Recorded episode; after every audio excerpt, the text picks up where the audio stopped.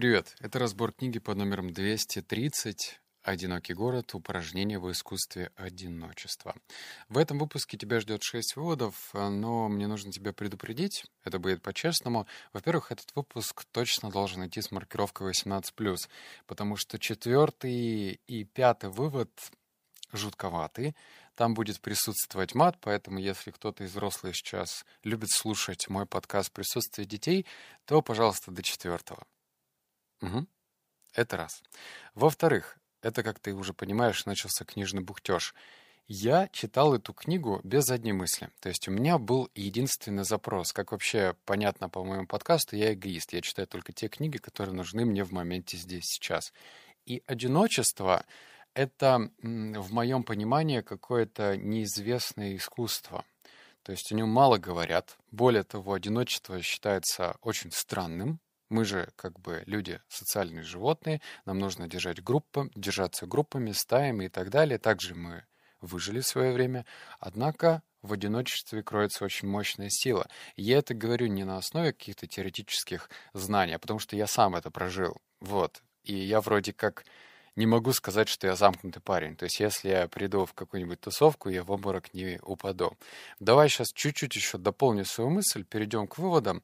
Это просто нужно, хорошо? Второй момент. Я почему это сказал, что я прочувствовал на личном опыте? В общем, когда мир закрылся, ну, в плане пандемии, раньше я путешествовал каждый месяц, то я бы, наверное, умер, если бы не перестал, точнее, если бы перестал путешествовать. И я один, вот вдумайся, один, один Путешествовал в этом году в Бразилию, в Сербию, в Армению, проехал весь Кавказ, от начиная от Махачкалы, заканчивая чем там, Владикавказом вроде. Съездил один в Питер, Москву, но это не считается. И вот сейчас поеду в Украину, опять же, один. И это для меня не каторга. То есть я понял, что это охренеть как круто. Ты сам себя узнаешь. Мне 29 лет, и я, оказывается, себя узнаю в процессе путешествия в одиночестве. И у меня был запрос. А где же можно что-то такое изучить, касаемо одиночества? Да чтобы это еще было современное. И вроде как по названию я думал, что найдется ответ «Одинокий город. Упражнение в искусстве одиночества». А нет.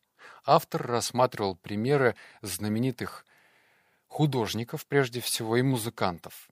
Есть одна проблемка. Эта книга, она депрессивная, потому что э, прообразы, которые брал автор, э, художников, они все слегка умалишенные.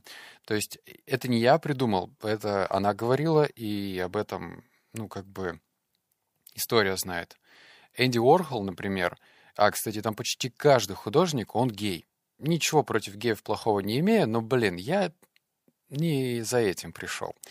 И когда ты понимаешь, что, что каждый художник чуть-чуть, а может быть и даже не чуть-чуть сумасшедший, у него есть какие-то проблемы, это вдвойне грустно. Потому что там, ну, как бы такая параллель. Ты странный, равно можешь жить в одиночестве ни, ни хрена, я вообще-то так не хотел. я хотел понять, что такое одиночество, что оно даст и так далее. Эта книга не ответила на этот вопрос. Все, это все, что я хотел сказать. Давай перейдем к выводам. А, подожди, еще нужно кое-что сказать. Я же читаю книги, которые можно переложить на предпринимательство. Здесь можно кое-что переложить. Это абсолютно точно. Знаешь почему? Потому что, может быть, ты встречал история реальных людей, или даже по фильмам показывают каких-нибудь сумасшедших миллионеров, миллиардеров, и они так раз и ударяются в, твор... э, в искусство. Они покупают какие-то супердорогие картины, вешают их, и непосвященный человек подумает, что что это за говно за 5 миллионов долларов висит на стене? То есть не понимают. И я один из тех, кто не понимает. Однако, если я путешествую, и жарко, невыносимо, гулять скучно, я стараюсь ходить по музеям современного искусства. Я там до сих пор ничего не понимаю. И вот третий вывод как раз-таки про это. Ну ладно, теперь обо всем по порядку. Затянувшийся бухтеж получился. А, в 1929 году Вирджилия Вульф описала у себя в дневнике чувство внутреннего одиночества, в котором, как ей казалось, полезно разобраться и добавила. Вот бы суметь поймать это чувство, чувство пения действительности, когда некто, влеком одиночеством, и безволме, безмолвием прочь из обжитого мира. Капец я прочитал, конечно. Двойка сразу. Вот что интересно. Одиночество может привести вас к опыту действительности, иначе недоступному. еще раз, одиночество может привести к опыту действительности иначе недоступному. Вот это меня зацепило. Что же это за такой опыт? И давай-ка пройдем с тобой вместе тест. Если ты путешествуешь, кстати, вообще не важно куда, на Алтай, в, на Байкал, в Крым, не Крым, Сочи, не Сочи, куда угодно. Если к тебе прежде всего приходят первые мысли, что типа вот у тебя, например, есть девушка или жена, или ты там, наоборот, девушка, у тебя есть парень, а давай возьмем друзей еще, вчетвером поедем, так же веселее тест ты не прошел. Потому что, а почему давать нужно брать кого-то с собой? Чтобы было веселее? Чтобы ты сам собой не остался наедине. Потому что самим собой бывает жутко находиться. Открываются очень интересные грани твоей личности, так сказать. И вот этот вывод меня подцепил, потому что что это за такой опыт действительности? И как я этот опыт могу перенять? Наверное, только находясь чаще в одиночестве. Сейчас я езжу каждые 15 дней, вываливаюсь из Новосибирска и пытаюсь понять этот опыт. Вывод номер два. Одиночество, как э, я начала... Что такое? Одиночество, как я начала осознавать, пространство людное. Это сам город. А когда обитаешь в городе, даже в таком жестком и логичном обустроенном, как Манхэттен, начинаешь с того, что в нем теряешься. Со временем создаешь себе мысленную карту, собрание любимых мест и предпочтительных маршрутов, лабиринт, который ни один другой человек никогда не сможет в точности повторить или воспроизвести. И в те годы и далее я обуславливала свою карту одиночества, сотворенной из нужды интереса, сплетенной из моего опыта и из чужого. Я хотела понять, что это значит быть одиноким и как это устроено в жизнях людей, в жизнях многих и других людей попытаться отобразить сложные взаимоотношения между одиночеством и искусством. Дальше автор рассказывает свою личную историю, и с ней даже весьма сложно поспорить. Манхэттен, э, давай, нет, не так, Нью-Йорк, это гигантский город. Он больше, чем Москва в какой-то степени я не знаю, там, с эмигрантами, не с эмигрантами. Ну, в общем, гигантский город. И в то же время в таком большом городе можно чувствовать себя одиноким, даже если ты постоянно в тусовке, даже если ты все время пересекаешься с коллегами, у тебя есть какие-то приятели и так далее. И это, опять же, тоже очень легко проверяется. Если во время этих встреч каких-то даже запланированных или не очень запланированных, ты хватаешься за телефон через 10-15 минут, когда вроде бы повестка дня уже обозначено, вы все оговорили, и ты берешь за телефон. Даже там же целый мир. Там же так интересно. И это, ну, наверное, самый главный такой флюгер того, что вот оно, одиночество. Потому что ты хочешь куда-то все время убежать. Убежать там, чтобы э, не быть самим собой наедине. И даже если тебе кажется, что ты со всеми, то ты в глубине себя вообще не с ними. Ты все время куда-то бежишь. Вот. И это грустно. Особенно, наверное, эта ситуация будет обостряться с каждым годом все хуже и хуже. Сейчас телефон может дать все. Вот так, если вдуматься, в детстве э, подростки мастурбировали на журналы. журналы. Ну, кассеты, хорошо. Потом появились DVD-диски, а сейчас это можно делать в телефоне. В телефоне, я тут узнал, можно играть в суперинтересные крутые игры, которые когда-то в компьютер шел и тормозил. В телефоне можно читать книги, ну ладно, это, это все классно. Можно не вылезать из ТикТок, смотреть YouTube. И вообще телефон — это все. А что будет дальше? Что будет реально через пять лет? И точно замкнутостью будет все не в порядке. Вот третье. Это вот как раз-таки для тех людей, которые смотрят на тех, кто разбирается в искусстве или пытается разбираться в искусстве и думают, что это вообще за люди. Читаю. Э, я смотрел на эту картину у себя на ноутбуке за много лет до того, как увидел ее лично, уютнее, знойным октябрьским вечером. Она висела в самом конце галереи, скрытая за стойкой людей. «Поразительные цвета», — сказала девушка, и меня выволокло вперед. Вблизи картина обустроилась иначе. Распалась на сучки и задоринки — незамеченный мною прежде. Яркий треугольник потолка в заведении покрылся трещинами. Между кофе, э, кофеварками возник длинный желтый подтек. Краска лежала очень тонко, э, не полностью укрывая холст, и поверхность прорывалась мешанина едва заметных белых пупырышков и крошечных белых волокон. Я читаю так сложно, потому что, блин, ну язык повествования. А, я шагнул назад, зеленые тени падали на тротуар остриями и ромбами. Ни один цвет в мировоззрении не способен столь же мощно передать городскую отчужденность, атомарность людей внутри сотворенного ими, как этот дерзкий болезненный зеленый, возникший исключительно благодаря изобретению электричества. И связан он неразрывно с ночным городом, с городом стеклянных башен, пустых освещенных контор и неоновых вывесок. Божечки ты мой! И, э, с одной стороны, эти люди, видимо, восхитительные, они крутые, если это все за правду, если это по-настоящему. То есть ты можешь смотреть на картину, 30 минут, она очень долго описывала эту картину, и восхищаться. Вникать в детали. Очевидно, что художники для этого и рисуют картины, чтобы не просто э, пройти по музею или там... Я вот был, как же, Эрмитаж, да, в Питере самый известный музей картин. И я его пробежал, я вообще ничего не помню. Ну, потому что я дебил. И наверняка художник, который рисовал ту или иную картину, он не хотел, чтобы люди вот так вот мимоходом проскакивали и, и все. Ну, типа, ну, класс, не класс, или как? Что-что? Ну, очевидно, художник хотел, чтобы люди остановились, посмотрели, может быть, даже начали предполагать, а что художник мог закладывать в написание этой картины. Может быть, здесь есть какой-то смысл, тайный смысл, поверхностный смысл и так далее. И вот она, автор, что-то точно знает. Я не могу. Кстати, у меня же комментарии открыты. Можешь написать свое мнение. Точнее, не можешь, а напиши свое мнение. Вообще, можешь ли ты так смотреть на искусство, оценивать его так и знать, что это за правду? Потому что, опять же, можно казаться вот таким. А быть в заправду, вот прям любить это искусство, и речь даже не только про картину. Может быть, я не знаю, архитектура, ты можешь а не разговаривать просто часами, или живопись, или что там, стихи, или что там еще есть у вас, искусство. Ну, понятно, да? То есть, если это про тебя, напиши, я хочу увидеть этого человека. Все, начинается пункт номер четыре, и он жесткий. Пожалуйста, тут будет слово «пенис», кого оно будет пугать, и вообще тут будет грязь. Сразу прошу на паузу поставить. Оно про тяжелое детство и как художник стал таким художником. Я сейчас тебе зачитаю.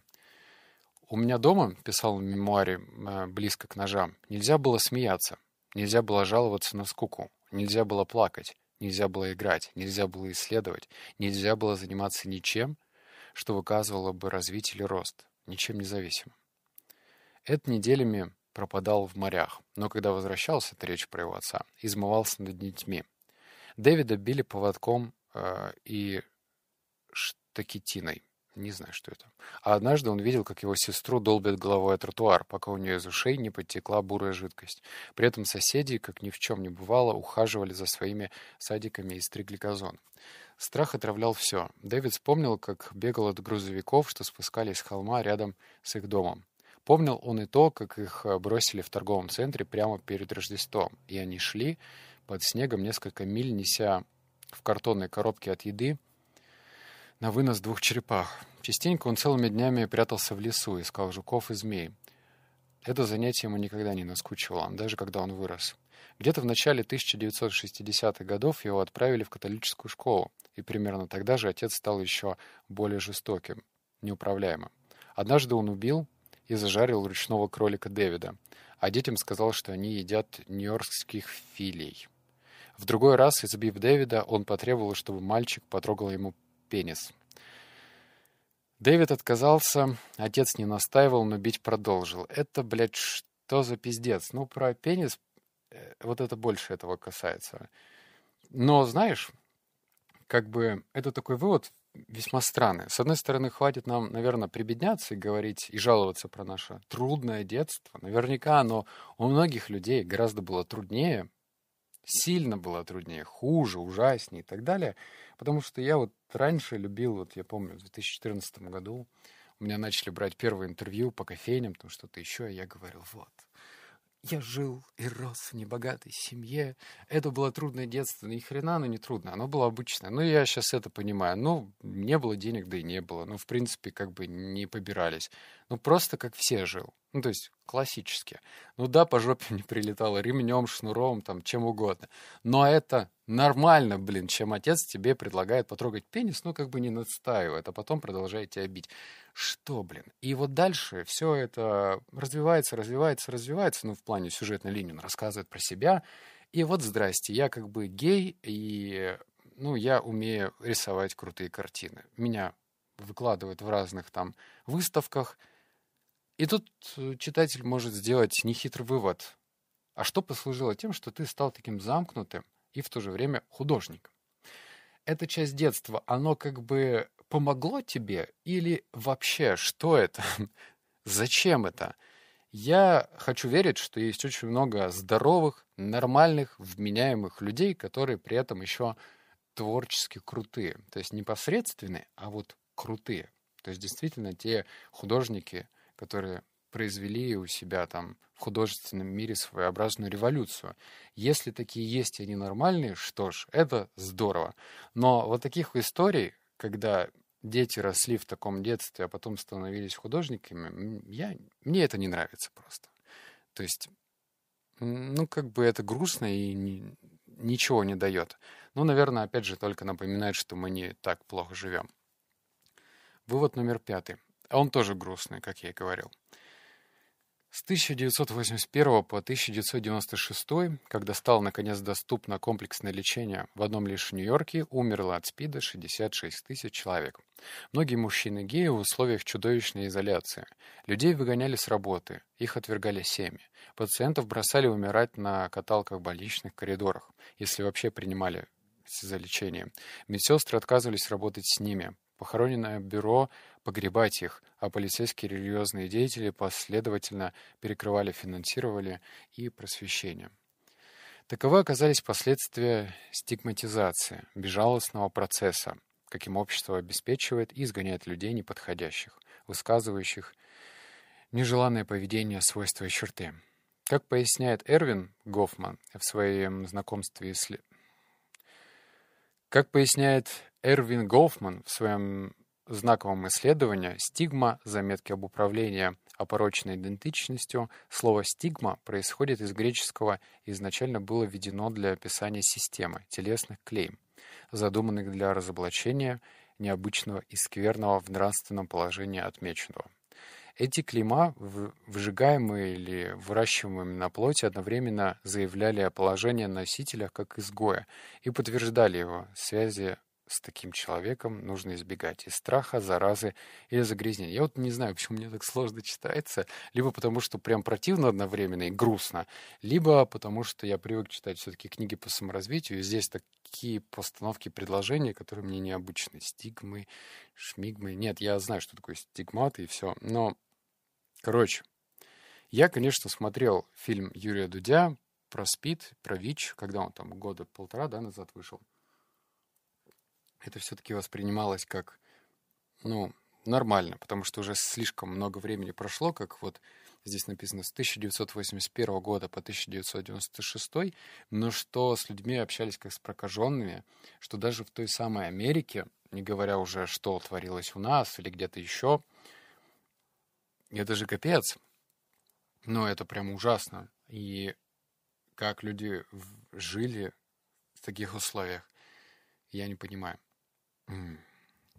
Тут мне добавить, наверное, нечего. Вот номер шестой. Думаю, нам необходимо осознавать, чего мы добиваемся, выкладывая в сеть свои фотоснимки. Думаю, нам всем хочется чувствовать себя не одиноко. Хочется ощущать связь. Это глубинное желание. Но в нашем обществе знаменитость стала золотым руном. Если добуду, станет не одиноко. А я всегда буду любим. Это версия автора, не моя на то, зачем мы выкладываем фотографии, лишь э, со своей точки зрения я могу согласиться с этим, что вот это признание в виде лайков и комментариев, оно как бы мимолетно дает ощущение того, что ты не одинок, что опачки, я здесь, помните, я жив, посмотрите, какой я. А за счет того, что еще в соцсети выкладывают все-таки какие-то достижения, какие-то успехи, то мало того, что это все-таки ярмарка тщеславия своеобразная, но в то же время хочется как бы заявить о себе, вспомните, посмотрите на меня. И в пик, когда приходит первая активность, обратная связь, ты чувствуешь себя не одиноким. Ох ушки. А как ведь, как наши родители, у которых телефонов не были, не было, что они делали? Встречались с друзьями на улице, да, гуляли, ходили по кафешкам. Что сейчас? Я не драматизирую, правда. Но тут как бы можно обнаружить тенденцию, а у тенденции у нее есть цикл развития. Она может, конечно, откатиться назад, а может развиваться. И развиваться прям очень печально. Все, я не старый перду, но вот таково, наверное, такой подкаст грустный получился. То, что я хотел узнать, еще раз повторю, я не узнал про одиночество. Наверное, где-нибудь, когда-нибудь потом я найду специальную книгу. Однако мне было читать про одинокий город интересно, потому что там раскрывалась жизнь художников, как они жили, господи, что там происходило, это ужас. Но читать я ее не рекомендую, потому что минус 10 баллов к настроению, вот это гарантирую, а вот удовлетворение, наверное, нет. Все, обнял, поцеловал, заплакал. Услышимся с тобой в следующем подкасте. Пока.